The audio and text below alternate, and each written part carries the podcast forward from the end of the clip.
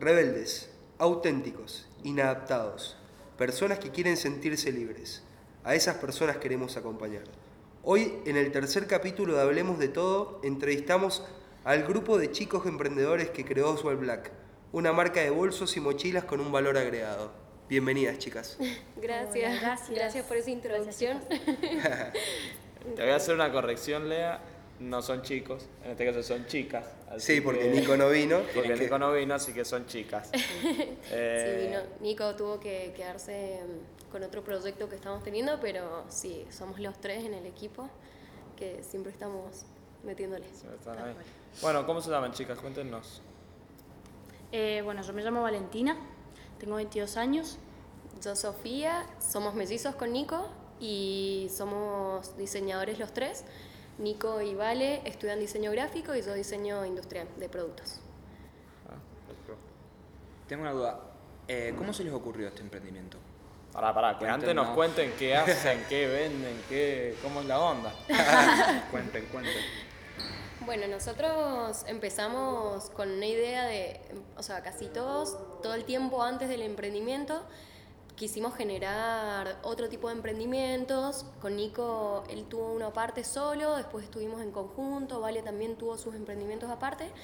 Y eh, casi siempre, bueno, nos, nos encantaba eso, pero nos faltaba la persona que nos acompañase para sentirnos completo, el típico que te levanta cuando te caes y todo.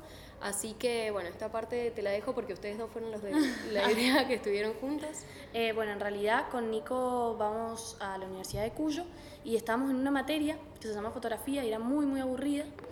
Así que, bueno, nos pusimos al final, con muy chantas, nos pusimos a dibujar. Y dijimos, ¿por qué no empezamos a hacer mochilas? Porque no hay mochilas de origen no sé, nacional, siempre eh, traemos mochilas de otro lado. Entonces dijimos, ¿por qué no hacemos una como nos gustan a nosotros? Así que bueno, así empezó, fuimos a comprar tela, ahí se sumó la Sofi, que en ese caso es muy gracioso, no la conocía, y ahora resulta que somos íntimas amigas. Eh, así que eso también está re bueno de los emprendimientos.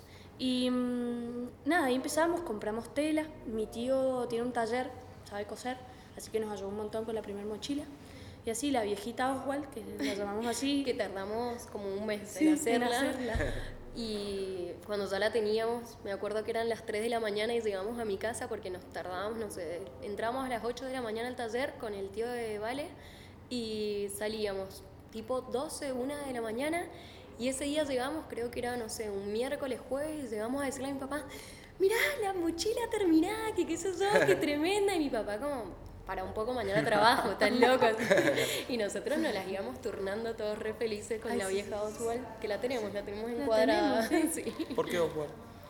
Eh, bueno, todo empieza por esto mismo de que querer generar algo nacional y poder generar en, en las personas esto de que en, en Argentina hay cosas muy buenas para consumir, que tenemos calidad y generar ese sentido de pertenencia. Porque casi siempre las personas quieren consumir en el exterior, por lo mismo de que pensamos de que son industrias muchísimo más grandes y por eso buscamos un nombre que reflejase algo eh, del exterior y para poder mostrar esto mismo que queríamos mostrar. Em, buscamos un nombre en inglés, pero no queríamos que se fuera como para Estados Unidos, no queríamos que fuera consumista, así que nos guiamos mucho más por Inglaterra y buscamos nombres típicos, surgieron bastantes y entre esos Oswald. Y eh, Black le pusimos como su apellido porque por esto mismo de negro, elegancia, que nunca se pasa de moda, que tiene, sí, ese concepto Va que, con todo. que, Sí. claro, pega con todo. Así que bueno, así nació Oswald Black y fuimos generando como esa personalidad, esa de la persona que fue un viajero y bueno, tenemos toda una historia atrás para que darle como una personalidad a, a este, a este hombre. Perfecto. ¿Y hace, cuándo, hace cuánto comenzó este emprendimiento? Eh, esa charla con Nico que les contaba fue en septiembre de 2016. Y Tres años. Tres Tres años, años de la charla. y después de la primera mochila, más o menos la hicimos en octubre. Y nuestra primera feria fue en Barijo, en Chacras, eh, que la hicimos en diciembre. No, y en Percy también, en En la cantina de Percy, no, en, en el parque. sí. Sí, sí, sí. Ahí fue nuestra primera feria, que bueno, salimos con nuestras ocho mochilas Em, así que bueno, salimos a, a mostrar nuestro producto súper orgullosos y pensando que nos íbamos a comer el mundo y bueno, no, no pasó. ¿Y ustedes las fabrican íntegramente? O sea, Sí. ¿ustedes hacen todas y cada una de las mochilas? Em, en un principio, con mi tío, que es el que nos enseñó a coser, hacíamos todas las mochilas eh, nosotros, nosotros aprendimos a coser, a cortar, todo el proceso, que está re bueno porque entendés como todo el producto. Y ya después, cuando ya empezamos a producir una mayor cantidad, eh, contactamos una chica, después de pasar por millones de talleres, re difícil la búsqueda. eh, ahora estamos con, con una pareja que se llaman Vivi y Juan y nos ayudan un montón. Y, Son los nos están- genios. Y bueno, ellos, nosotros siempre decimos que somos todo un equipo, así que ellos son parte de, de esta familia que, que quisimos conformar, la familia Black. Así que, mm, bien, también Nacho nos acompaña, que él fue el que nos organizó en todos números, porque al ser los tres diseñadores, nos fue muy difícil llevar esa parte que para nosotros hacíamos agua, así que mm, Nachito es la parte que nos trae a tierra de decir, bueno, creatividad, dejen de volar y esto es lo que se puede hacer después de todas las ideas que tienen. Empezaron teniendo una, una línea de productos corta, que era solo mochilas, que tenían creo dos modelos Sí. al comienzo, y ahora tiene una línea muy grande, o sea, claramente han tenido un crecimiento y han ido viendo cómo las tendencias lo fueron llevando a tener productos nuevos. Claro, en realidad al principio empezamos con la mochila Pampa eh, y Verona, que es como la Pampa reducida, y después, bueno, tuvimos que ampliar por esto mismo de la demanda y que nos gustaba ir aplicando tendencias y todo, por eso generamos otro tipo de productos. Ahora ya tenemos riñoneras, no, portanotebook, Cuadernitos billuteras. también, cuadernitos para viajar. Tenemos así. idea de sacar otro tipo de líneas que salga de los bolsos, pero un poquitito más adelante. Vi también que hasta han sacado una línea de bolsos para maternidad, Sí. que con unos modelos muy distintos a lo que uno está acostumbrado a ver de bolsos de maternidad. Claro, porque mm, la idea es poder captar todo tipo de usuarios, toda, mm, de- no tenemos un rango etario que lo teníamos, pero la idea es que todas las personas se sientan parte de esta familia, por eso nuestro eslogan es que cada persona es un mundo. em, y por eso mismo, o sea, queríamos que si fueses mamá, eh, no te sientas grande, o sea, mientras quisieses usar la marca, mm, era posible, por eso es unisex y sí, abarca todo tipo de personas. También que siempre pensamos en las madres o en los padres que tienen que llevar ese bolsito con ositos rosa y se me da vergüenza de llevarlo y no se anima. Entonces buscamos una mochila canchera que no parezca la típica de madre y que sea cómodo para todos. Así que está Y, bastante bueno. y por lo que me dicen, ustedes entonces no tienen, digamos, un target específico, como todo, así. Sí, pero en promedio entre 22 y 35 años. sí, más o menos. sí, hasta quizás más jóvenes. Generalmente al ser una empresa te lo piden casi siempre que, que segmentes tu usuario, Claro, pero la idea, claro, sí tuvimos que hacerlo, pero la idea es que cada persona que se sienta libre de poder usar la marca no es que si vos sos más grande o más chico no, no podés. Claro. En realidad sí, la idea es ser cada vez más grande como familia y lograr eso que... También eso te lo da el diseño por ahí. ¿Piensan ustedes que lo que hacen es para ciertas personas o lo ven de otra manera eso? En realidad sí, cuando armamos un producto, por ejemplo, tenemos riñoneras, que son para gente un poco más chica, eh, pero tenemos, por ejemplo, portafolios para gente más grande, que va a trabajar, más formal, a su vez tenemos lo de mamá, para cualquier edad, es como... Y siempre diseñamos, eh, nos gusta no cerrarnos en tipos de colores que las personas pueden llegar a sentir que es únicamente de hombre o de mujer. Nos gusta que todo tipo de personas puedan llegar a, a utilizar. Por eso quizás los diseños no son ni femeninos ni masculinos. Genial eso. Y con el tema de la creatividad, ¿cómo lo llevan? Esa es una de las partes que más nos gustan porque en realidad... Bueno, sea, al ser diseñadores, me imagino. Sí, nos juntamos en lo de Vale, tenemos un taller en la parte de atrás de su casa, eh, donde siempre hacemos mood boards, que son como unas paredes donde pe- pegamos nuestras imágenes de cómo nos proyectamos a futuro, qué nos gustaría, para dónde vamos a ir mutando la marca, cuáles son como sí, nuestras expectativas y en cuanto a eso, todas las ideas que juntamos es como empezamos a bajar cada una de las cosas que conforman Oswald, ya sean productos o no sé, Black ajá. Whisper o diferentes, sí, diferentes partes. Yo tengo una duda a nivel materia prima. ¿Le importan o es toda nacional? La que usan para la confección de las mochilas. Y- Es todo origen nacional. Eh, compramos sí en Buenos Aires porque tenemos como mucho más Variedad. Sí, variedad. Así que, pero sí, es todo nacional. La idea es que seguir teniendo como eso que nos defina de la industria nacional. Volviendo al tema del, del diseño, Sí. yo, yo la verdad que soy cero creativo en, términos de, de diseño, pero yo me pregunto, ¿no tienen cada uno de ustedes un- una visión distinta? del- También ¿Me- en, base, también en base a la innovación. Claro, o sea, porque por ahí a vos te puede gustar una, una mochila, no sé, te voy a dar un ejemplo burdo, Sí. una mochila gris y a vos una mochila negra, ¿me entendés? Em, en realidad yo creo que también es la tarea del equipo y el aprender a congeniar en equipo. Igualmente, nosotros tres tenemos como un estilo muy parecido. Claro, La es verdad mi que siempre nos gusta lo mismo. Siempre eso fue lo que nos caracterizó. Claro, pero dentro de eso similar, casi siempre alguno se tira como más para una tendencia y eso también enriquece el, el- el emprendimiento de que cada uno llega con una idea diferente y che, hagamos esto y el otro y el otro y bueno, y ahí tratamos de combinar y hacer algún producto que encaje contra- con las tres ideas, que sí, o sea, es la idea como combinar. Claro, ahí radica, digamos, su capacidad de trabajar en equipo también. Exacto. Sí, sí, sí, sí. Y, una, y un proyecto a futuro, ¿tienen algo así como seguir creciendo empresa, de decir eh, la variedad de, de productos que tienen o apuntar a otra cosa, ropa, por ejemplo, algo así?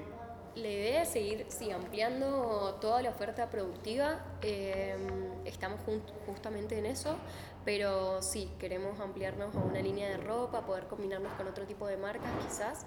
eh, pero nos encanta la idea de ampliarnos hasta afuera de Argentina también, ampliarnos nacionalmente, eh, que tenemos bastantes ventas a diferentes provincias, pero mm, la idea sí es poder saltar.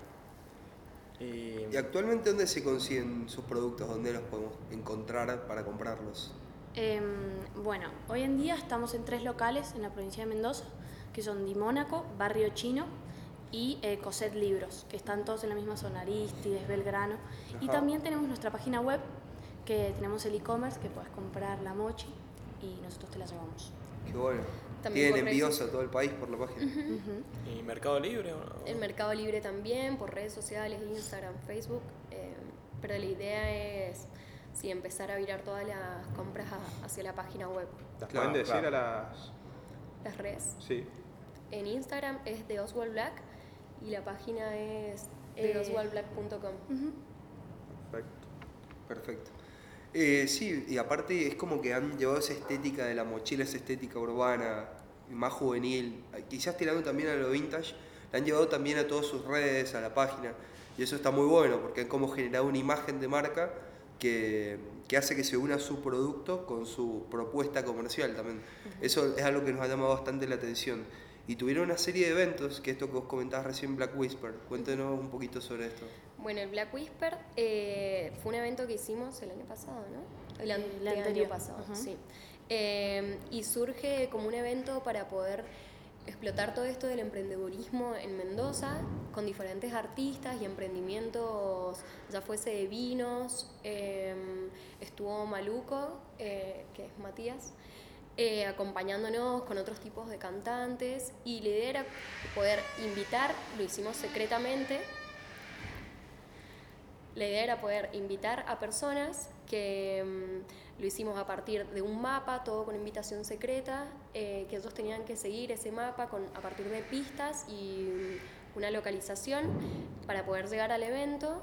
Y también por esto mismo de que cada persona es un mundo, los invitamos a que se vistiesen con, su, con la ropa que más le gustara eh, para poder explotarse en sí a, a ellos mismos.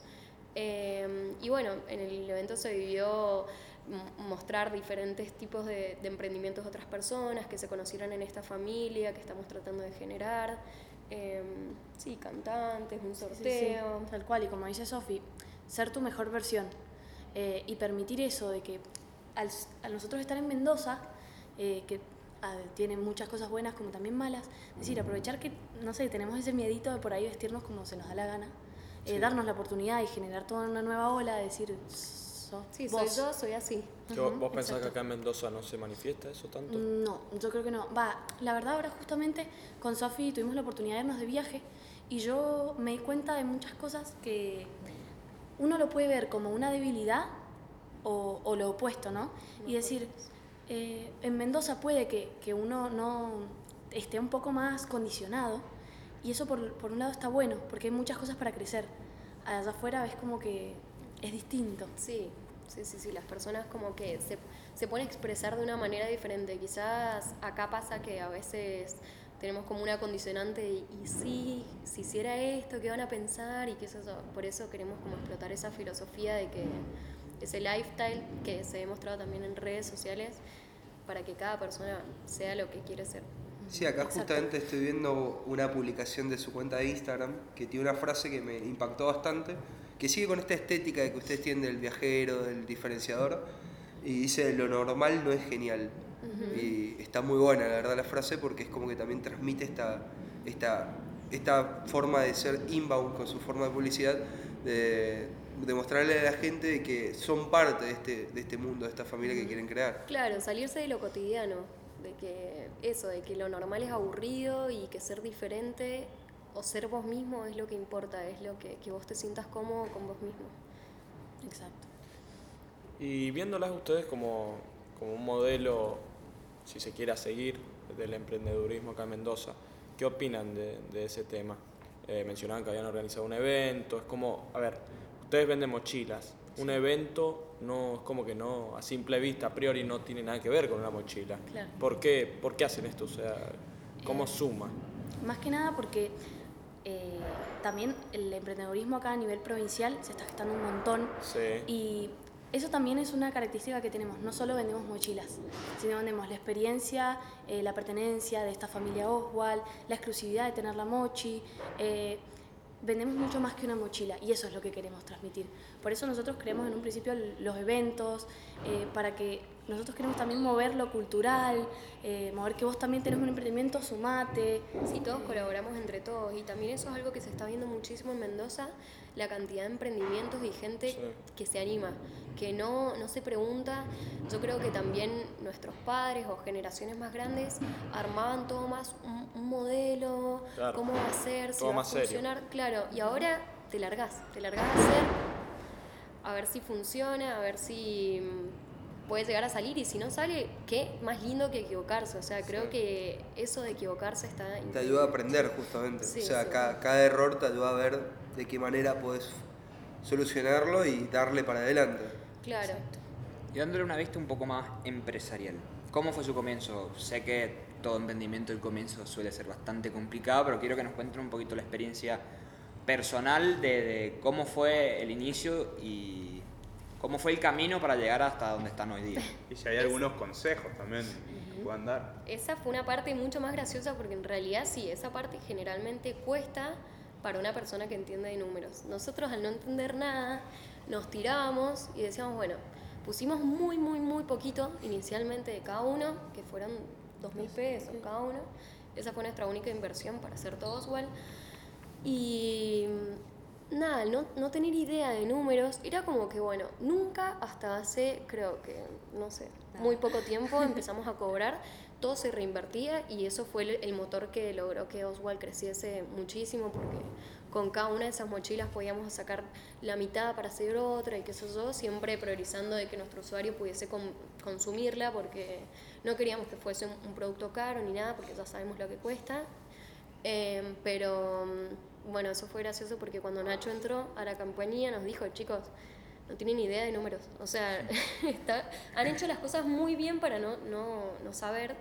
Y nada, en realidad no sé responderte la pregunta porque fue a los tropezones y salió bien de suerte, pero... Yo creo que lo que hizo que les saliese bien también es el producto que hicieron, porque el producto final terminó siendo un producto de una inmensa calidad, un diseño muy bonito y la verdad que es bastante atractivo no solo visualmente, la gente sabe que está comprando algo que, que le va a durar un tiempo y que es una buena inversión. Aparte, eh, también tiene esa posibilidad de personalizarlo, el hecho de elegir colores y cosas que, que está bueno. La mayoría de las veces cuando uno va a comprar una mochila o cualquier cosa, está como acotado a tener que comprar lo que está. Claro, lo que ofrecen. En cambio, ustedes están ofreciendo esa posibilidad de obtener algo más personal, algo que muchas veces no, no se ve. Eso, eso ayuda como marca.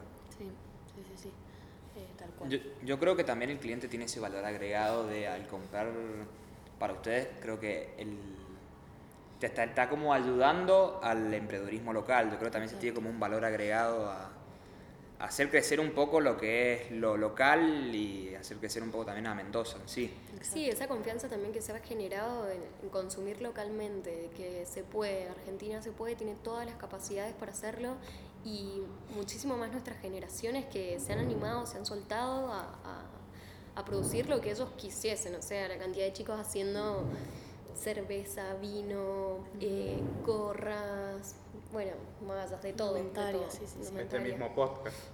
¿eh? Este mismo podcast, tal cual.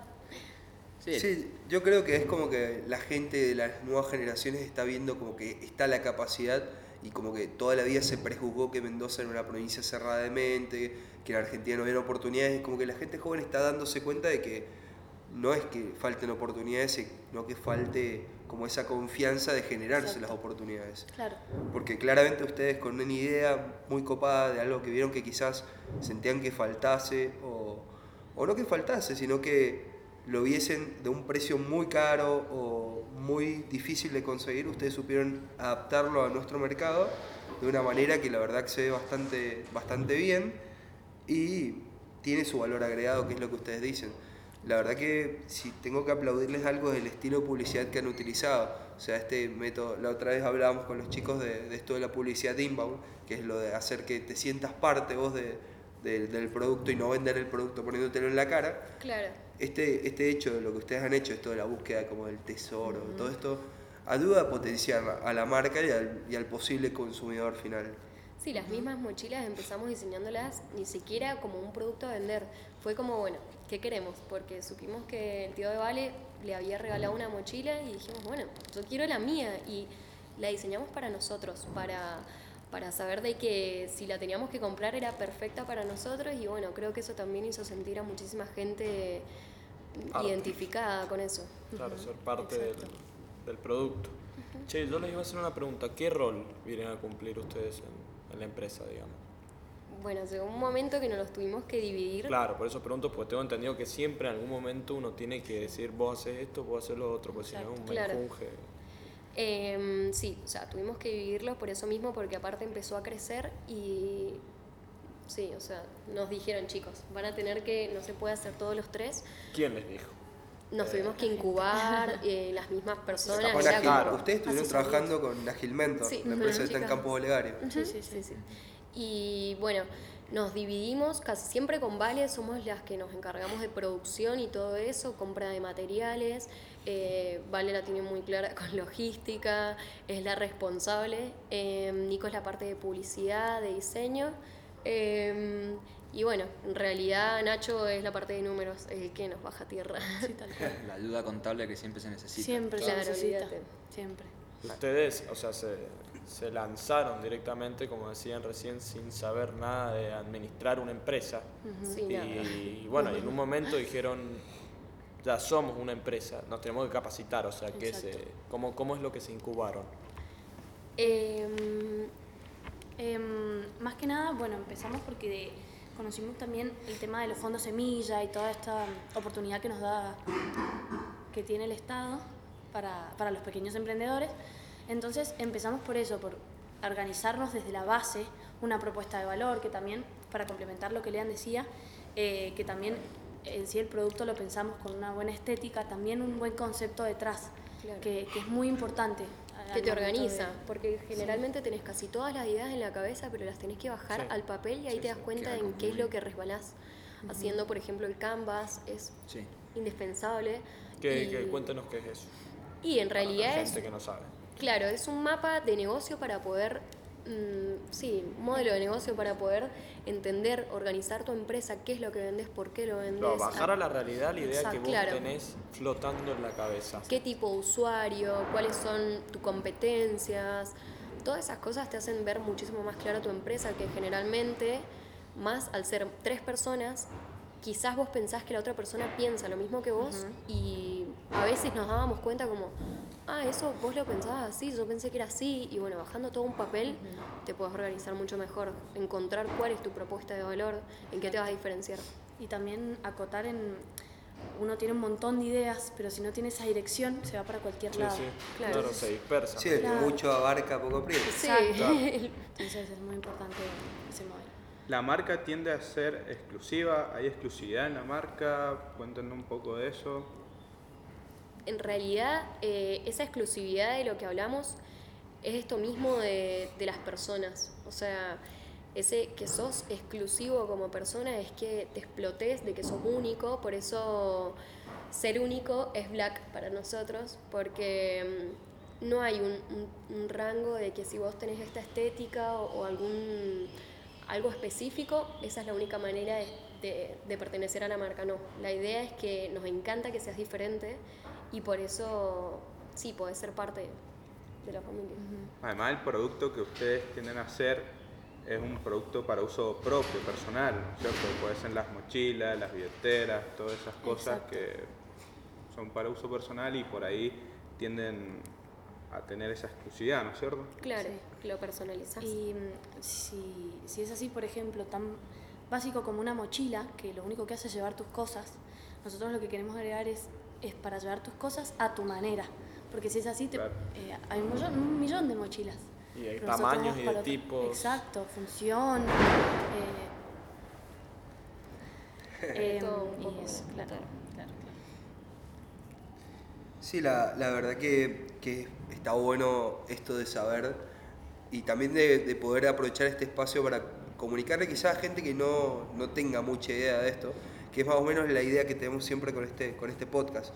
Hablar con gente de, Mendoza que, que quiere contar sus, sus experiencias, sus, em- sus emprendimientos, las cosas que hace. Tuvimos a músicos, a un grafitero, ahora ustedes. Esa es la idea que tenemos en este podcast de como contarle a las personas que en Mendoza pasan cosas, de que no es solo lo que uno ve. vi- Vino y sol. no sé. Vino, la tierra del sol y el buen Exacto. vino. Claro.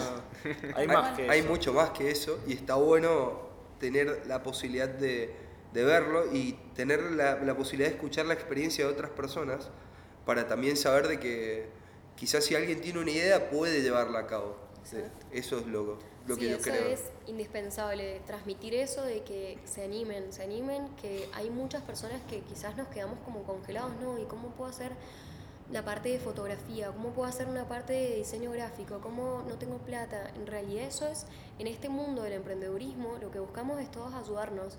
Así que que no tengan miedo, es, es creo que una de las partes más importantes de que las personas se lancen, busquen su equipo. Para nosotros es indispensable tener un equipo que te acompañe porque nos pasó como experiencia propia que a veces es difícil automotivarte, pero que hay gente para ayudar, hay muchísima en diferentes ámbitos y todo se puede. Exacto. Sí, justamente como un concepto también de cadena de favores. A veces lo que uno no puede hacer, otra persona lo sabe hacer mejor y unidos podemos lograr cosas mucho mejores y más concretas a la Claro. larga. Totalmente, además uno también porque quiere aprender, o sea, somos todos jóvenes los que estamos y queremos aprender y aprendiendo se hace. Sí, claramente. Entonces, ¿Y han, cómo, cómo sintieron, el, han sentido ayuda de otros emprendimientos a nivel mentorías, también a nivel marca en sí? ¿Cómo lo sintieron todo ese sí, tema?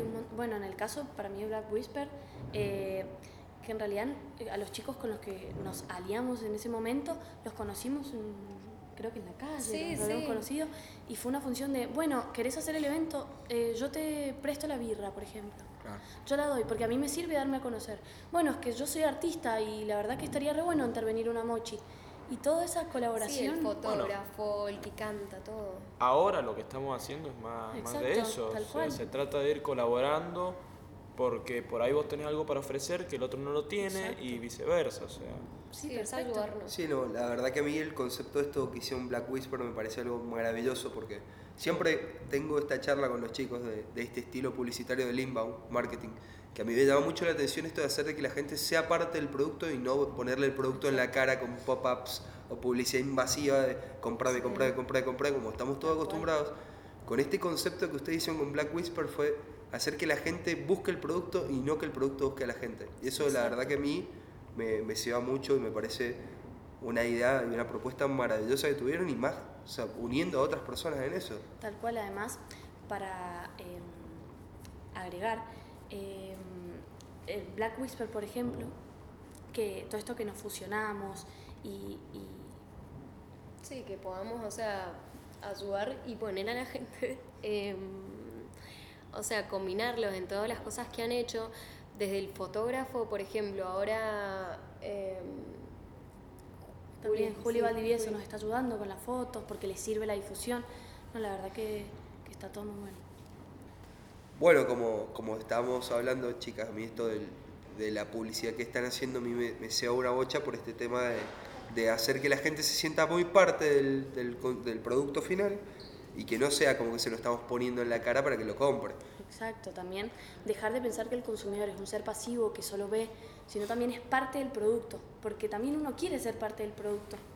Sí, uno no compra la, la cosa para que le sirva solo, sino para que lo represente de alguna manera. Y vivir esa experiencia también de poder ser parte. Claro, yo creo que la gente, además que más que todo, aparte de comprar el producto, creo que a la gente le gusta mucho comprar la experiencia y lo que Tal es la cual. marca completa. Tal cual. No solo el, el hecho de me compro la mochila y listo, sino de comprar todo lo que es la experiencia, lo que ustedes tratan de lograr, la gran familia y todo eso. Claro. ¿Y ustedes piensan que lo, lo están o lo han logrado? Estamos En proceso, realidad creo que sí, o sea, nunca, creo que nunca nos vamos a ¿Qué sentir número de ventas tienen? Perdón Eh, ¿Por mes? Por Sí, mes digo, estamos vendiendo estimativo. aproximadamente 50, habremos vendido unas, no sé, unas 3.000 mochilas Ya, lo que va así. de lo que va el Es un, es un buen logro, igual tres años, 3.000 mochilas, una empresa local, la verdad que es para felicitarlas porque lo han logrado. Muy que, bueno. que empezaron con ocho mochilas en, esa, sí, en ese sí. evento. O sea, está bien. Sí, eso es muy todo nada en el evento. Claro. Bueno, como para, para ir cerrando esta entrevista, eh, retomar un poco lo que Lale comentó más temprano, ¿cuál es su mirada a futuro? Mencionaron ropa, Sí, la idea es ampliarnos, en realidad seguir posicionándonos en Mendoza, terminar de formarnos bien como empresa y estar firmes para poder responder a un mercado nacional que quizás es mucho más fuerte eh, y poder seguir mm, ampliándonos a futuro, si se puede soñar internacionalmente, para sí, poder seguir creciendo. pero así, algo concreto, ya. ¿Qué, si yo te ¿Cómo se ven en un mes? Claro, ¿cómo se ven O en un mes? año. No, no, no, un mes, no, estirando un poquito más, en dos años, ¿cómo se ven ustedes? No, internacionalmente nos encantaría. Es nuestra, nuestro objetivo. Entonces se ven la así, idea porque- es. Sí, sí, sí. Sí, sí. Se le- puede, o sea, ustedes es lo han crecer. demostrado, Y se también puede. con una estructura online bastante fuerte, de que nos manejemos todo online para, bueno, hoy el día el e-commerce es la base de todo negocio. Justamente ese es el tema que vamos a hablar en el bloque 2 de este Ah. podcast. Vamos a hablar mucho de e-commerce y todo Sí, este... Es fundamental y mucho esto. más para el usuario que estamos tratando, que es un usuario que cree muchísimo más por las compras en internet y todo, que ya no, no está esa desconfianza de si va a llegar, no va a llegar, cómo. Así que Y no solo, no solo para, el, para el cliente, sino también para el emprendedor, que sepa usar todo lo que es ese e-commerce, todo lo que es lo que hoy día es el internet. Yo creo que es una herramienta muy, muy útil para el emprendedor y el que le saca, el que logra sacarle todo el jugo, yo creo que crece mucho. sí, es buenísimo. A nosotros nos ha ayudado muchísimo. Digo, me encanta porque nos están dando el pie para el segundo bloque. Muchas gracias. No, sí, la, la verdad que chicas, es, un- es espectacular haber podido contar con ustedes porque sentimos que a nuestros oyentes les va a interesar muchísimo todo esto Gracias. y que les va a dejar un, un mensaje, que es lo que, lo que buscamos también. Así que la verdad agradecerles por su presencia y desearles lo mejor para lo que se viene. Y Gracias. seguir en contacto porque la verdad que nos han dado muy buenos consejos. Así que muchas gracias por participar y ahora como tratamos de hacer en todos los capítulos, dejarles un, un espacio para que digan lo que quieran a las personas. Bien. Eh, bueno, yo principalmente, creo que Sofi lo dijo anteriormente, que el equipo es primordial porque uno solo es muy difícil y si uno se cae tiene que estar el otro para levantarlo. Y también que se animen a dar el primer paso. Nosotros siempre nos acordamos del momento en que decimos, ¿qué pasa si hacemos mochila? Y fue tan, fue tan simple de ir y comprar tela con 200 pesos, tela, imaginarse unos remaches por acá, unos cierres, y así se crea. Y aparte lo lindo de ver, aprender a ver lo lindo que es caerse. por, por la cantidad de emprendimientos que tuvimos antes y los que tenemos a futuro, no sabemos qué, qué, qué vamos a seguir creando porque la verdad nos encanta, pero saber de que estás acompañado, que nunca estás solo y, y animarse, saltar, saltar a todo porque en realidad en el miedo es como, en la incertidumbre es muy difícil avanzar. Tal cual. A mí personalmente me gusta mucho la idea de saber que hay gente que pudo y por ende se puede.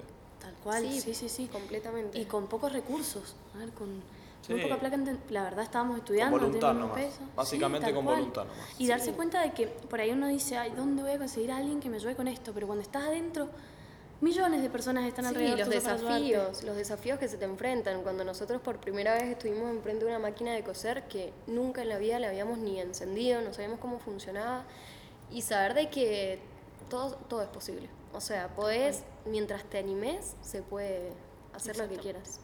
Así que bueno. Yo Me que quiero ya- quedar con esta, con esta frase mientras anime se puede.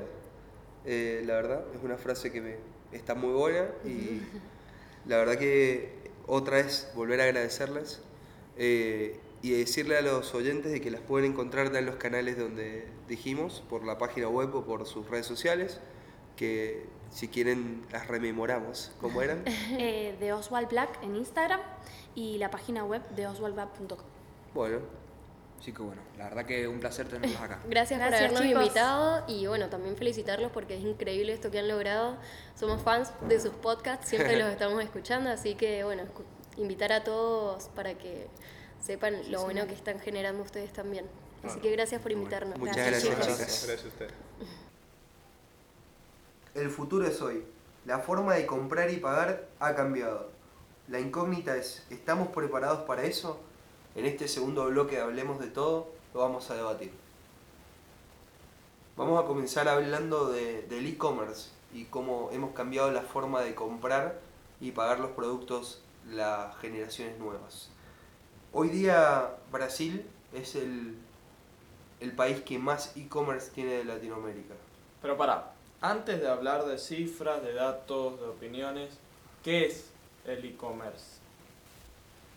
¿Alguno de esta mesa me puede dar una, una definición? Dale, vos, Eh, gordo.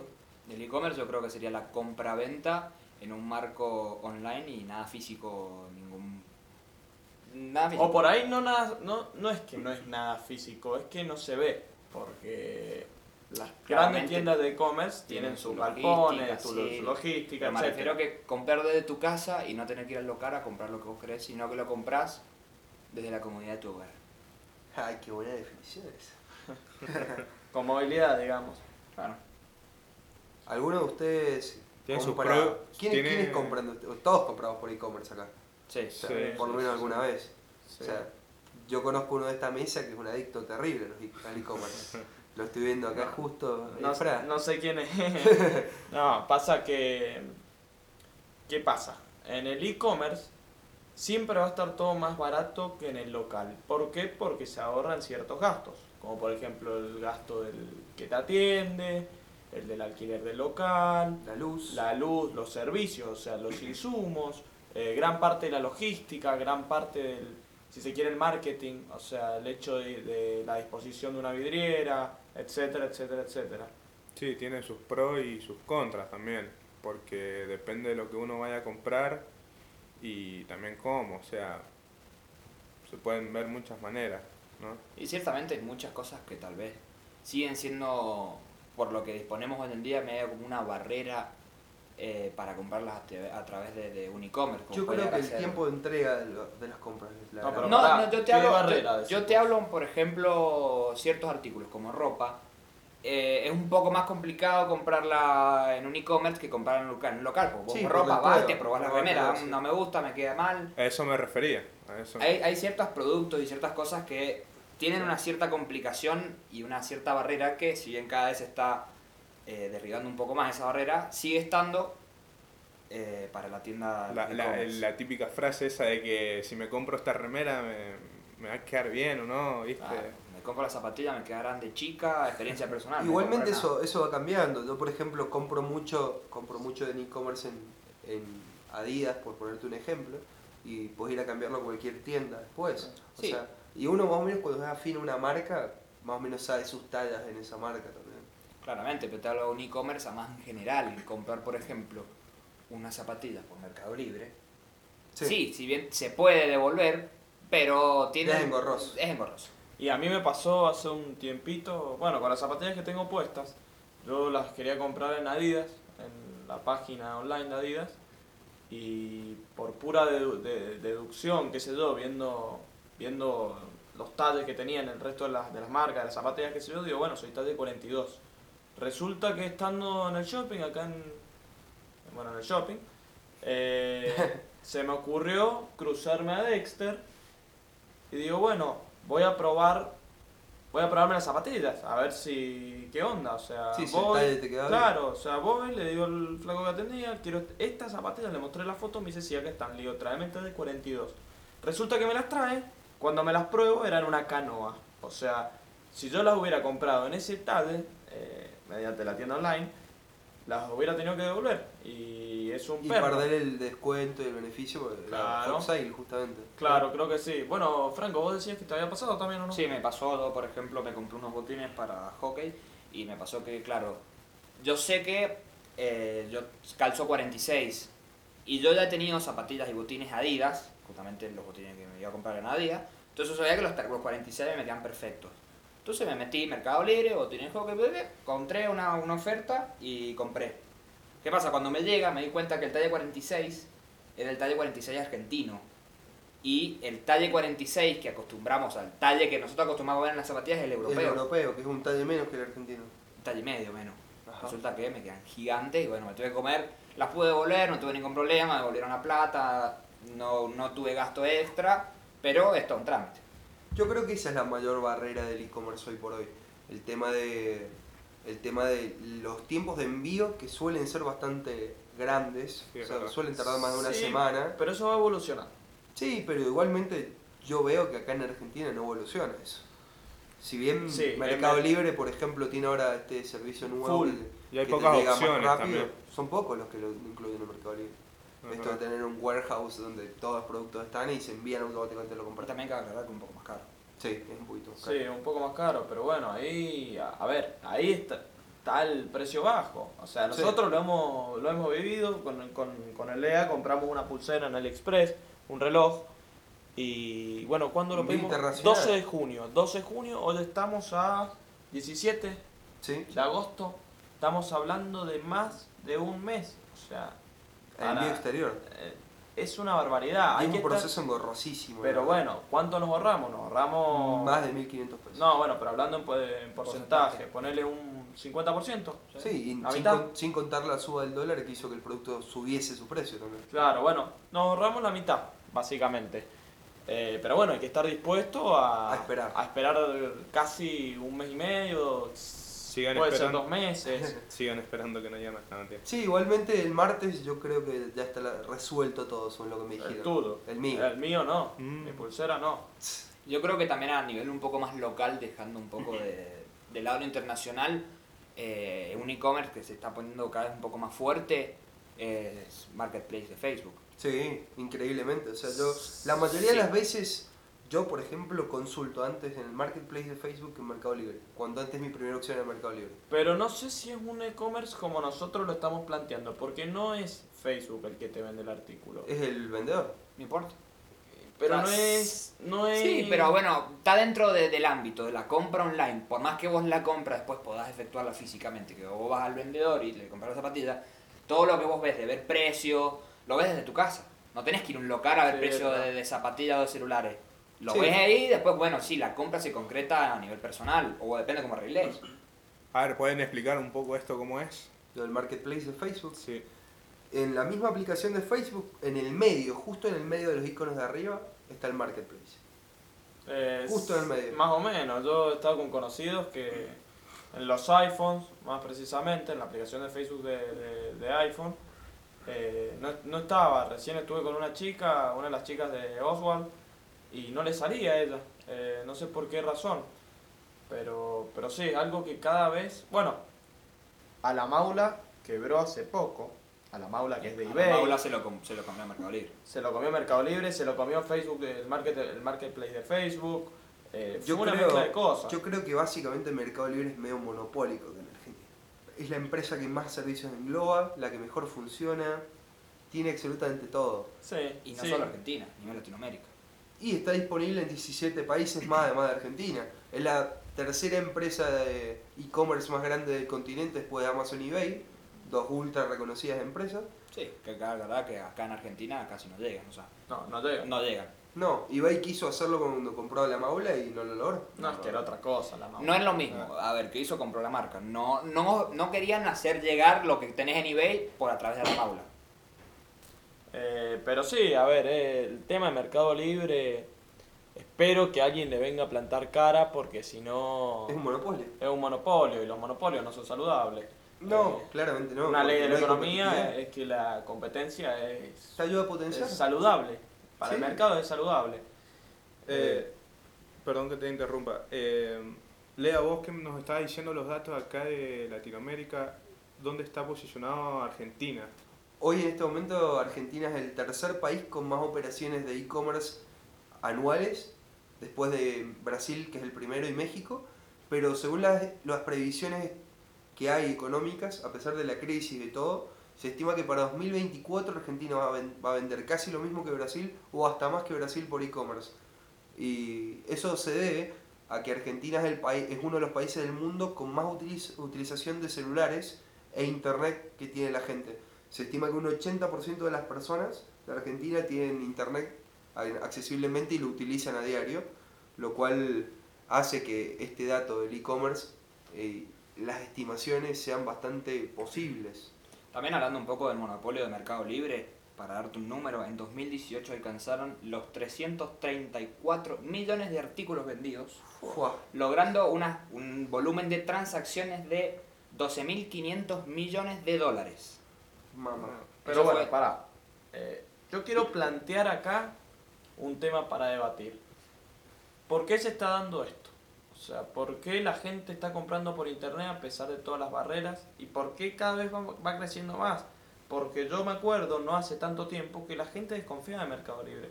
La gente desconfía de, las- de las compras en China, más allá del, del problema de las importaciones, de qué sé yo. La gente desconfiaba de comprar en internet. La gente desconfía actualmente de poner el número de tarjeta de crédito en, en- en la nube, digamos, eh, proporcionársela a otro y, y delegarle a otro la facultad de, de- de, en un caso utópico, eh, gastar más de lo debido, digamos. Yo creo que esto mejoró cuando Mercado Libre mejoró sus políticas de seguridad, ofreciendo a la gente la confianza de esta de, de este seguro que te dan, de a mí no me gusta el producto, lo devuelvo y recibo de vuelta la plata. O sea, esa misma seguridad que le está ofreciendo Mercado Libre al comprador hizo que Mercado Libre hoy sea la empresa que es. Mercado Libre es el claro caso de que a veces copiar un modelo exitoso de otro país te puede ayudar a ser una empresa exitosa en tu región. O sea, Mercado Libre copió lo que hacía Amazon en el resto del mundo, lo adaptó al mercado latinoamericano y se comió todo el mercado latinoamericano. La usan en Brasil, en México, en Ecuador, en Paraguay, en Chile, Uruguay, etcétera, etcétera, etcétera. Además te da una comodidad grandísima. O sea, te Tremendo. están ofreciendo un producto y te lo llevan y vos lo pagás y es seguro. Aparte, no es que solo lo puedas pagar con una tarjeta de débito o crédito, lo puedes pagar en un Rapipago Pago Fácil, puedes utilizar Mercado Crédito, su propio servicio de crédito, que ni siquiera tienes que tener tarjeta, lo puedes pagar con transferencia bancaria, te dan miles de opciones totalmente accesibles para todas las personas. O sea, no es necesario estar bancarizado para poder utilizar los servicios del Mercado Libre, que ya no son solo la aplicación de e-commerce. Mercado Pago recibe pagos por QR, tiene una tarjeta recargable. Ha crecido totalmente Mercado Libre. Más allá de, de centrarnos solo en Mercado Libre, yo quisiera también decir que en algún futuro, no sé cuándo, eh, las tiendas físicas van a desaparecer, o sea, porque no, no hay poco sentido, o sea, el único sentido que se le puede dar a una tienda física es un producto que lo necesites ver, que lo necesites tocar, eh, probártelo en el caso de la ropa, qué sé yo. Eh, ¿Qué opinas vos, Franco? Sí, yo creo que sí. Aparte, ¿qué pasa? Tod- Todavía no van a desaparecer hasta que no desaparezca la barrera de edad que hay actualmente. ¿Quién es la persona que más le desconfía de poner la tarjeta en internet, de comprar por internet? La gente mayor. Claramente La la gente mayor. Es cierto. Sí, la gente mayor desconfía por el mismo hecho de que está acostumbrada a ir a comprar el negocio.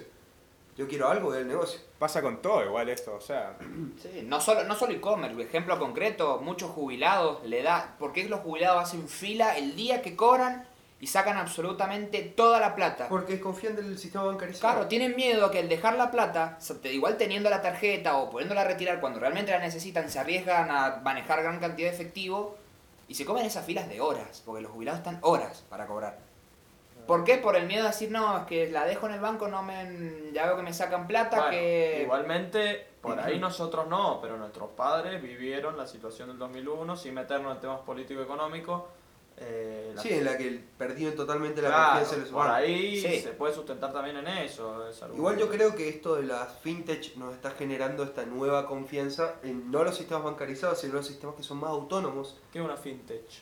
Contale a los Franco es la mejor persona, vos, para explicarlo. Son, son- saben mucho más que yo sobre ese tema. Son justamente estas empresas que son bancos, pero no tienen un lugar físico donde Ah. uno va, va a Lo- hacer sus transacciones. los bancos online. La- lo que proponen esa, esa idea de mercado son los bancos online que son bancos 100% digitales. Que claro aclarar que acá en Argentina hay cuatro predominantes, que los nombro está Willow Bank, Brubank, Ubalá y está arribando el nuevo Open Bank que es del Grupo Santander. Más mercado libre con mercado pago. Claro. Sí, pero para. Pero eso no cuenta como un banco. No, déjame discrepar. Déjenme discrepar en algo que dijiste de Walla. Walla no sé si es tanto un banco. Porque viene a ser lo mismo que. Mercado Pago. Ahora tiene CBU. Ahora tiene ah, no, no, entonces eso no estoy enterado. Sí, ahora, ¿qué pasaba con Ubalá antes? No podías hacer transferencias a otros bancos, solo podías hacer transferencias Ahora dentro del Ubalá. mismo Ubalá. Ahora podés hacer transferencias y recibir transferencias de cualquier banco a cualquier Cabe banco. destacar de que en Argentina Uber y Cabify se pueden pagar solo con estas tarjetas fintech. No se pueden utilizar las tarjetas normales que todos tenemos. Ah, mira, no sabía eso. Sí, no por sabía. una restricción que le puso el Estado para como mercado, eh, como eh, perdón, como Uber no es legal en todo el territorio de Argentina, eh, se le puso esta barrera de no poder utilizar los bancos comerciales comunes. Entonces solo Walla, Brubank, Willow, todas estas Sí. son los métodos de pago que acepta mercado, eh, que, que acepta Uber. De, de los que mencionaste. Franco, yo uso Brubank y no solo es, la aplicación es comodísima, o sea, la aplicación me refiero al home banking en general, sino que también ofrece posibilidades que los otros no, no, no ofrecen. Por Disculpame, ejemplo, te corrijo. Mobile banking. Hay una diferencia entre home banking y mobile banking. ¿cuál es? Contanos. Hoy no por sé. hoy, como para darte solo un dato de color, en los últimos tres años creció un, más de un 360% el uso del mobile banking. ¿Pero qué es? El home banking, pero en el teléfono. Sí, pero las empresas bancarias están apostando mucho más al mobile banking porque 7 millones de personas solo en nuestro país utilizan mobile banking a diario para realizar transacciones. Solo como ponerte un ejemplo, aproximadamente se hacen 4 transferencias por, por segundo en Argentina. transferencias Ah, una bancarias. banda. Pero bueno, les contaba los beneficios, por ejemplo, o sea, que me da Brubank a mí. La- para empezar, principal, eh, la cotización del dólar. Está más baja que en todos los bancos, incluido Banco Nación. Eh, Ot- Otra cosa también tienen, al, al no tener tanto, no tener gastos de sucursales, no tener, no tener tantos trámites burocráticos, eh, las tarifas son mucho más bajas. Sí, claramente. son Y- gratis, Brubank es gratis. Sí, una cosa son las tarifas, mantenimiento, otra cosa es el mantenimiento. Ah, yo estoy hablando de eso. Los bancos digitales tienen un costo de mantenimiento de las cuentas de cero pesos, o sea, son completamente gratis el hecho de pedir la tarjeta de abrirte tu cuenta. Igualmente en Argentina es totalmente gratuito abrirse una cuenta bancaria en cualquier banco. ¿No? Sí, sí. Hay un decreto nacional del Banco Central que cualquier banco tiene que darle a los usuarios la posibilidad de crearse una cuenta bancaria, tener acceso a mobile y home banking y tener tarjeta de débito totalmente gratuito sin que te cobren ningún servicio extra. Eso fue una medida para tratar de bancarizar a la gente porque el objetivo, el objetivo que tienen los bancos justamente es que para 2024, el mismo año que Mercado Libre se proyecta para ser la empresa más, más grande de e-commerce de Latinoamérica, eh, y una de las más importantes del mundo, el mismo año los bancos han proyectado que todas las compras que se hagan sean bancarizadas con tarjetas. Y sí, qué sé yo. Yo creo que el Eh, mundo va es- girando es un eso. paso que hay que dar. Sí, o sea, todo está tornando al, al online y al internet. y es que Todo sí. está, todo está yendo por ese rumbo. Sí, justamente el objetivo que está, que, que lo que también íbamos a tocar ahora en este bloque, el tema del contactless, esta nueva tecnología que está dando todas las tarjetas. ¿Qué es el contactless? Contactless todos usan la SUBE o la Redbus para el transporte público. lo mismo, exactamente lo mismo, con la diferencia de que son tus tarjetas de débito o crédito. La misma tecnología usa chip NFC, vos pagás con el contactless, es instantáneo el pago, no necesitas firma, necesitas PIN, es totalmente instantáneo. Ese es el ultra beneficio. Quizá muchos no lo conozcan porque acá en Mendoza Es muy nuevo, en muy Es pocos muy lugares. nuevo, claro, está recién llegando Está recién llegando. Es más, en Argentina solo el 1% de las transacciones de pagos se hacen con contactless. Sí. Sí. Está Y es recién está llegando. hace poco, claro. Acá, Sí. acaba de aclarar, en Europa no. No, Europa en hasta Europa- años. Es más, en Y Europa ya, Estados Unidos también. Europa ya dio el, el próximo paso a las tarjetas contactless, al no necesitar tarjeta. Ahora tenemos también, como decimos los bancos 100% digitales, también existen las billeteras digitales. Sí, Que te tenés, bueno, lo que te ofrecen los bancos digitales también, pero en la forma de pagar digitalmente. Lo- los celulares nuevos eh, vienen con chip NFC. Entonces simularía lo mismo que una tarjeta contactless, pero lo pagas desde el celular. Vienen postnet adaptados directamente para esos, para esos pagos, en los que vos, eh, en vez de tener la tarjeta, directamente con apoyar el celular, Claro. realizarías el pago. Yo me acuerdo del año pasado que estaba de viaje en Europa, que en los, adentro de los boliches recibían Apple Pay, eh, Android. Pay, Samsung Pay, cosa que acá parece utópico. O sea, acá, acá muchos lo- años, por lo menos. Acá la, Sí. la única aproximación que tenemos al pago con el celular es lo que hace Mercado Pago Claro. con los QR, Claro. que hizo alianzas muy estratégicas, IPF, McDonald's, Starbucks. Ya Starbucks tiene su propio sistema igualmente que Sí. es perfecto, me parece a mí. Que parecido, contanos, contanos en qué consiste. La diferencia del QR de Mercado Pago es que es un código único que está impreso en algún lugar del local y uno lo escanea después de la orden del cajero y se debita el pago en tu Claro. virtual. Es como que se transforma el celular en un intermediario entre la tarjeta y el, el, digamos, el vendedor. Sí, obviamente. La diferencia de la aplicación Starbucks, que me parece espectacular a mí, es que el QR varía en cada operación. En cada operación es diferente. Entonces, Pero pará, ¿no habías dicho que está impreso? No está impreso entonces. en Mercado Libre sí, es impreso. El Claro, de yo, Mercado yo Pago. digo el de Starbucks. El de Starbucks, no. Vos cuando efectúas el pago en la aplicación, cambia automáticamente operación a operación el código. Es totalmente diferente Claro. y lo escanean con un escáner. O sea, aplica eso de tener que tener un escáner para el pago. y es más sí. seguro también. Aparte también en todo, que yo creo que también una parte más limitada a nivel de, por ejemplo, contactless, son los, pod- lo- los postnet. Que hay muchos negocios que no tienen, Sí, no tienen no tienen claro, no tienen el, el postnet nuevo que es para pagar con contactless. Solo tienen para PIN y para banda, como ha sido, como es lo clásico y lo que se sigue usando Les, actualmente. les tiro un dato de color. En 2019, el Banco Central de acá de Argentina le obliga a todos los bancos nacionales, tanto digitales como físicos, que todas las tarjetas que le brindan a sus usuarios sean contactless. Porque el objetivo del Banco Central es de que todas las operaciones de tarjetas sean contactless para poder introducir estos sistemas que están en Europa, el resto del mundo, de pagos con celular o con wearables, con relojes digitales y con todo esto, el Banco Central quiere que esto, antes de 2021, sea algo común en este país. Entonces la disposición fue cambiar todas las tarjetas que tenemos normales, que algunas eran con chip, otras eran solo con banda, todas para que tengan la tecnología contactless. Igual pa- paso a paso esto a ir Sí, es- Claramente, son cosas de varios años, yo no creo que para 2021 sea algo tan Algo común. nuevito y muy copado es la tarjeta de Apple. Uf. La Apple Card. Algo que presentaron justamente el 6 de agosto, salió ahora, hace un par de semanitas, salió al mercado. Solo en Estados Unidos, todavía no se confirma para el resto del mundo, pero es una tarjeta que se puso en todo el mundo. Pero contanos qué es. Es la mayor evolución en la historia de los pagos por lejos. Es una tarjeta 100% digital, pero la diferencia es que también tenés la tarjeta física para todos esos lugares donde todavía no reciben el contactless. Y que cambia con Brugan. Que te pongo un mísero ejemplo. La tarjeta Apple Card es una tarjeta de titanio que lo único que dice en la tarjeta es el nombre tuyo, tiene un chip, es contactless y tiene una banda. Es una tarjeta que no tiene vencimiento, no tiene código de seguridad y no tiene número. Entonces, pregúntame ahora. ¿Qué? ¿Qué tiene eso?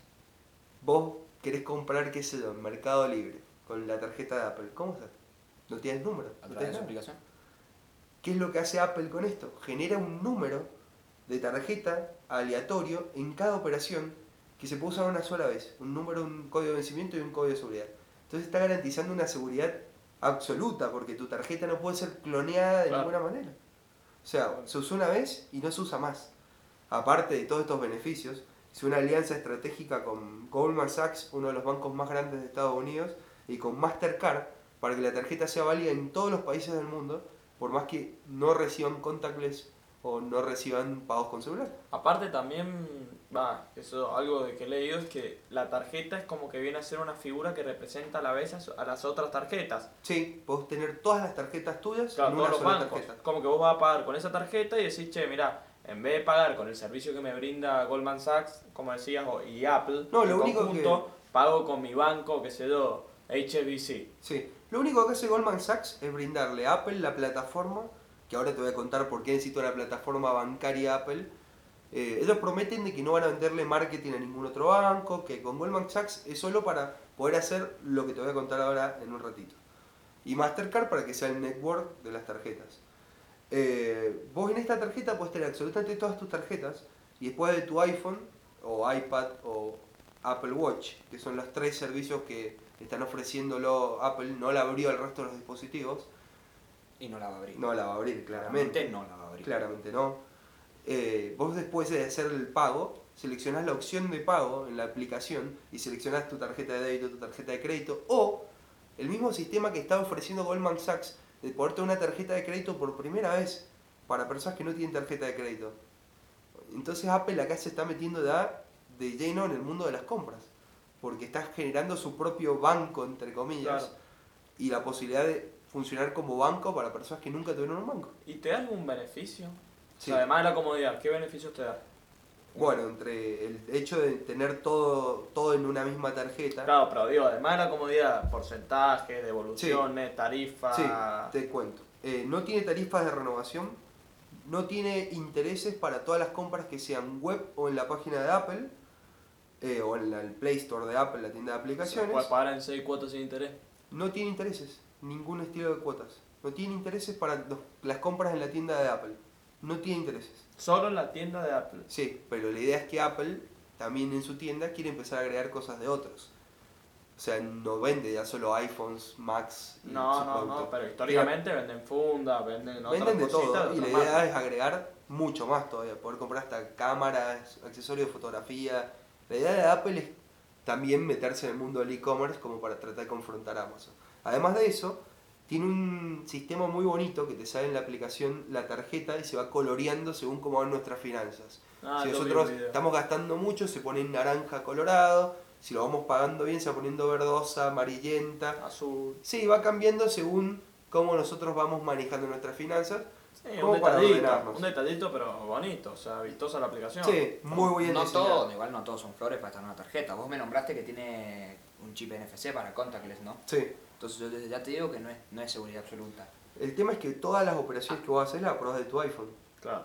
No es como la contactless de, Vi- de Visa, que se lo... Sí o sí la tenés que aprobar. Sí o sí tienes que aprobar todo de tu iPhone con Face ID o Touch ID, en el caso de los iPhone que no tienen Touch ID, no tienen Face ID. Y aparte de esto tiene como beneficio copado Daily Cash, que le devuelve un porcentaje de cada compra en efectivo a todas las personas las 24 horas del día, todos los días. Supongamos, vos compras en el supermercado, te devuelve un 1% de tu compra en efectivo. Compras en la tienda de Apple, te devuelve el 3% de tu compra de efectivo.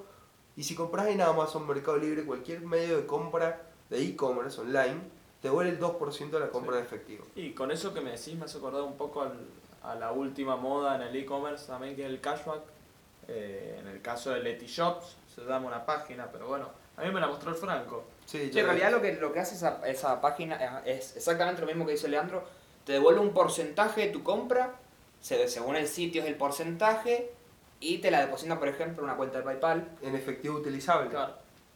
No, en Sí. una cuenta de PayPal. En caso de Leti Shops, no la puedes retirar en efectivo, te queda en PayPal. Bueno, ejemplo, pero para- en PayPal vos la podés retirar, o sea, es básicamente Sí, efectivo. igual la, la idea de todas estas cosas es que no tengas que retirar la plata, que lo Claro, utilices para claro, hacer claro. operaciones Y Y. Leti, Leti Shop tiene un porcentaje bastante más alto. Y sí. Un mínimo de un, de un 2,5%, que es muy pocas páginas las que tienen tal porcentaje, hasta un porcentaje de 6, 10, 9, no, llegan hasta 9. 10%. Depende, también varía mucho.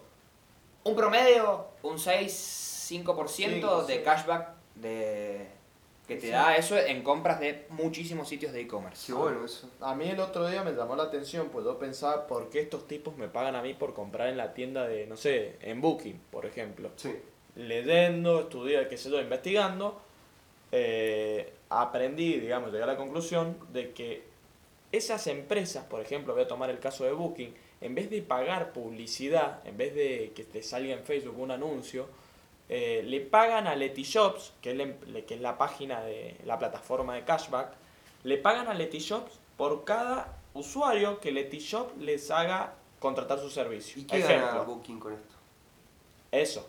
Eh, yo, por ejemplo, digo, che, voy a usar Booking porque me da un cashback, porque me devuelven una parte de la plata en vez de usar Airbnb, que dicho sea de paso no está en la plataforma. Eh, no sé si me siguen. Sí, tampoco, claro, tampoco Mercado Libre. De publicidad, digamos.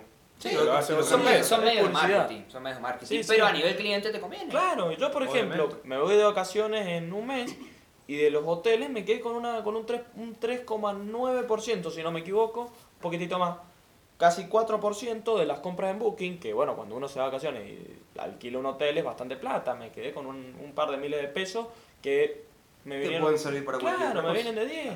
Para mí este, este estilo de, de, devolverle plata a la gente por consumir me parece una medida que fomenta el consumo justamente. Es más, eh, otra medida que fomenta el consumo, y más ahora que estamos hablando de fintech, bancos digitales, bancos que no tienen sucursal, y algo que me preocupa mucho a mí es el tema del servicio de atención al cliente.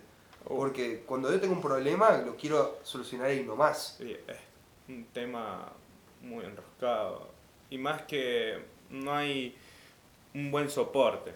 En la mayoría de las páginas que nombramos no hay un buen soporte. Yo creo que la única que tiene un buen soporte acá en Argentina es Mercado Libre, que automáticamente te contestan lo antes posible. Pero es la más grande. Sí, volvemos al monopolio. Sí, igualmente Amazon también tiene, yo que compro en Amazon muchísimas veces y compro en Amazon, le estoy hablando de hace 10 años que compro en Amazon, nunca ningún problema. Estamos hablando de la empresa e-commerce más grande del mundo y la más grande de Latinoamérica. Pero son las empresas que uno usa en el día a día. Por la eh, confianza que nos aportan. Exactamente, por el tamaño que tienen. O sea, volvemos, volvemos a lo mismo. O sea, Hasta que se asienten las pequeñas empresas y crezcan. que vamos a seguir confiando en las grandes. Y otra cosa, eh, quiero dar un, aporte un poco más de desarrollador web que aspiro a ser. Eh, también para las, para las empresas más pequeñas, el e-commerce está sirviendo un montón ¿Por qué? Porque no solo tendrías que depender, por ejemplo, de Mercado Libre, que si bien se puede, yo he tratado de, ser vendedor a nivel local de, por, Mercado Libre, por decirlo así, te la ponen. En los porcentajes te obligan a dar mercado. Es mucho lo que te Claro, a nivel, a nivel cliente, que yo vendo algo que ya no uso, como ellos te lo ponen, a nivel vendedor, no cliente a nivel cliente de la aplicación, que yo ah. compro, vendo, pero vendo algo que tengo yo en mi casa, no soy un local, no tengo un stock de productos. A nivel eso, el vender el usado es genial, porque lo puedes publicar gratis, es súper simple. Ahora, el vender algo nuevo... gratis. Entre comillas, porque Mercado Libre se ve una comisión de cada no, no, no, no, no, no, no, no, no. Te explico un poco. Mercado Libre tiene cuatro modos distintos de publicación. Tenés el gratis, que es eh, gratis, básicamente. Después tenés distinto, eh, bronce, plata y oro, o les han cambiado los nombres, pero básicamente son eso, que lo que, lo que te, te proponen es más exposición, eh, y ahí sí tenés un porcentaje, puede llegar a ser por, eh, por publicación o por venta. Te pueden llegar a cobrar por publicar o te cobran por vender. Claro. Eh, hablando, volviendo a, cerrando ya con esto de la tarjeta de Apple, con esta que estamos hablando. Que se pone roja cuando va a explotar. Sí, la que va a explotar y se pone roja y nos está diciendo, nene, deja de gastar. Eh, deja de comprar pase yo, batalla. yo les decía esto de que, de que me preocupa mucho el soporte al cliente. ¿Saben qué ofrece Apple acá? No, ¿qué? Nos ofrece un soporte 24 horas al día, los 7 días de la semana, los 365 días del año y un soporte que no tiene bots.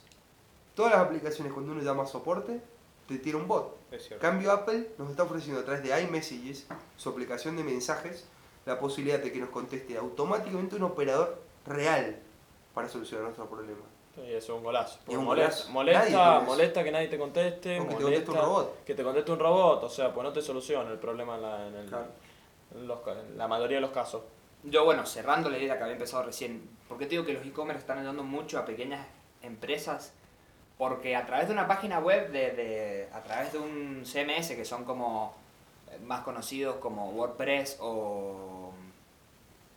Eh, Wii- o eh, Wix. Wix. Tienda mía, tienda ¿Qué? mía también. No, no, no. No, tienda mía es No, no, la yo te, página yo que te- ofrece yo te hablo creadores de Ah. sitio web.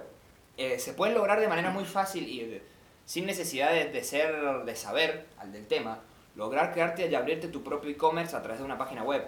Claro. Como puede cual- ser tienda mía, en este caso, sí. Sí. Yo te hablo más, por ejemplo, concreto, no sé si lo habrán hecho con esto o no, pero el chico de Oswald Black tiene una página web donde puedes comprar por ahí. No sé si lo habrán hecho justamente con estos medios, Sí, pero sí. lograr eso es muy simple para una persona que no sabe. Es cuestión de animarse a hacerlo y eso ayuda mucho porque ese e-commerce no dependes de otros. o sea, son solo, no, no te cobran por publicar, no te cobran por, por vender, no te cobran por nada. O sea, serían tus gastos logísticos de tu propia web. Una empresa que ofrece este servicio a, la- a los comerciantes es todo pago. Que si bien no hablamos de todo pago, es un mercado libre sin tienda, pero nos ofrece también la posibilidad de bancarizar nuestras ventas, o sea, hacerlas, Claro. poder recibir Pareció, tarjetas. pareció Mercado Pago. Sí, es, hace clásico, Básicamente básicamente, lo lo mismo. mismo, Los claro. dos- eh, también ofrece un postnet como el que ofrece Mercado Libre. Claro. Lo único que, que no ofrece es una tarjeta. Sí. Pero ellos te depositan la plata automáticamente en tu cuenta. Ajá. Apenas después de la compra. Y Mercado Pago es una, es una herramienta muy útil para los vendedores. Por ejemplo, yo tengo un amigo que vende bicicletas, que bueno, espero que esté escuchando esto, pero que él usa Mercado Pago y si no lo, si no lo tuviera por ahí se le haría más difícil, porque tendría que hacer todas las operaciones en, en efectivo o Sí. en transferencia. En su caso él no tiene cuenta bancaria, pero, pero nada, es una herramienta que le vino muy útil en su momento. Eh, así Sí, que nada, yo como- creo que estamos camino a Claro, bancarizar Claro, todo. como Sí, para ir bancarizar cerrando. y para, para- como para ir cerrando, eh, quiero invitar a la gente que todavía no empieza a usar los e-commerce, que realmente se animen, porque Sí. Fíjense en Son- todas las opciones que hay, o sea, las que a- hemos hablado. aparte de poder, de- poder ver bancos distintos precios, distintas posibilidades, distintos modelos que tal vez no conseguís en una tienda Sí, física, obviamente. sepan que gran, la gran mayoría de los sitios son 100% seguros, o sea, es muy baja la probabilidad de que algo te salga mal. Claro. ¿Qué Claro. puede pasar? Bueno, sí, la zapatilla me quedó grande, se puede devolver. La sin caja, gasto. la caja llegó rota, la devolvemos igual. Claro, tienen seguridad de que cómo funcionan, por ejemplo, Mercado Libre a nivel vendedor. Yo quiero vender algo, sea nuevo, sea mío, sea de una, de una empresa. Yo quiero vender algo, yo se concreta la venta, yo mando el producto hasta que el, el comprador no confirma que recibió el producto en Bien. estado óptimo, a mí no me liberan la plata. Eso Entonces, es la plata al tenerla muy Mercado. Libre es muy simple como diciendo, bueno, eh, mira, las zapatillas me quedaron grandes, las voy a devolver, Mercado Libre me devuelve la plata. Entonces, invitar a la gente que se anime porque son eh, es seguro El futuro. y es muy conveniente. El Bueno, futuro. eh, la verdad que es un tema muy interesante, muy interesante, porque la gente tiene muchas dudas y espero que, espero que les hayamos ayudado a resolverlas, a esas dudas que tienen. Y nada, Nada. eh, Para cerrar, cuando empezamos este segundo bloque hice una pregunta. ¿Estamos preparados para este futuro que se viene en el mundo de las compras y los pagos? sí, totalmente. Yo creo que las nuevas generaciones se van a adaptar a esto. Sí, sí, totalmente. Bueno, le dejamos esta misma pregunta a ustedes y este fue el tercer capítulo de Hablemos de Todo. Espero que lo disfruten y nos vemos la semana que viene. Chau, Adiós. adiós.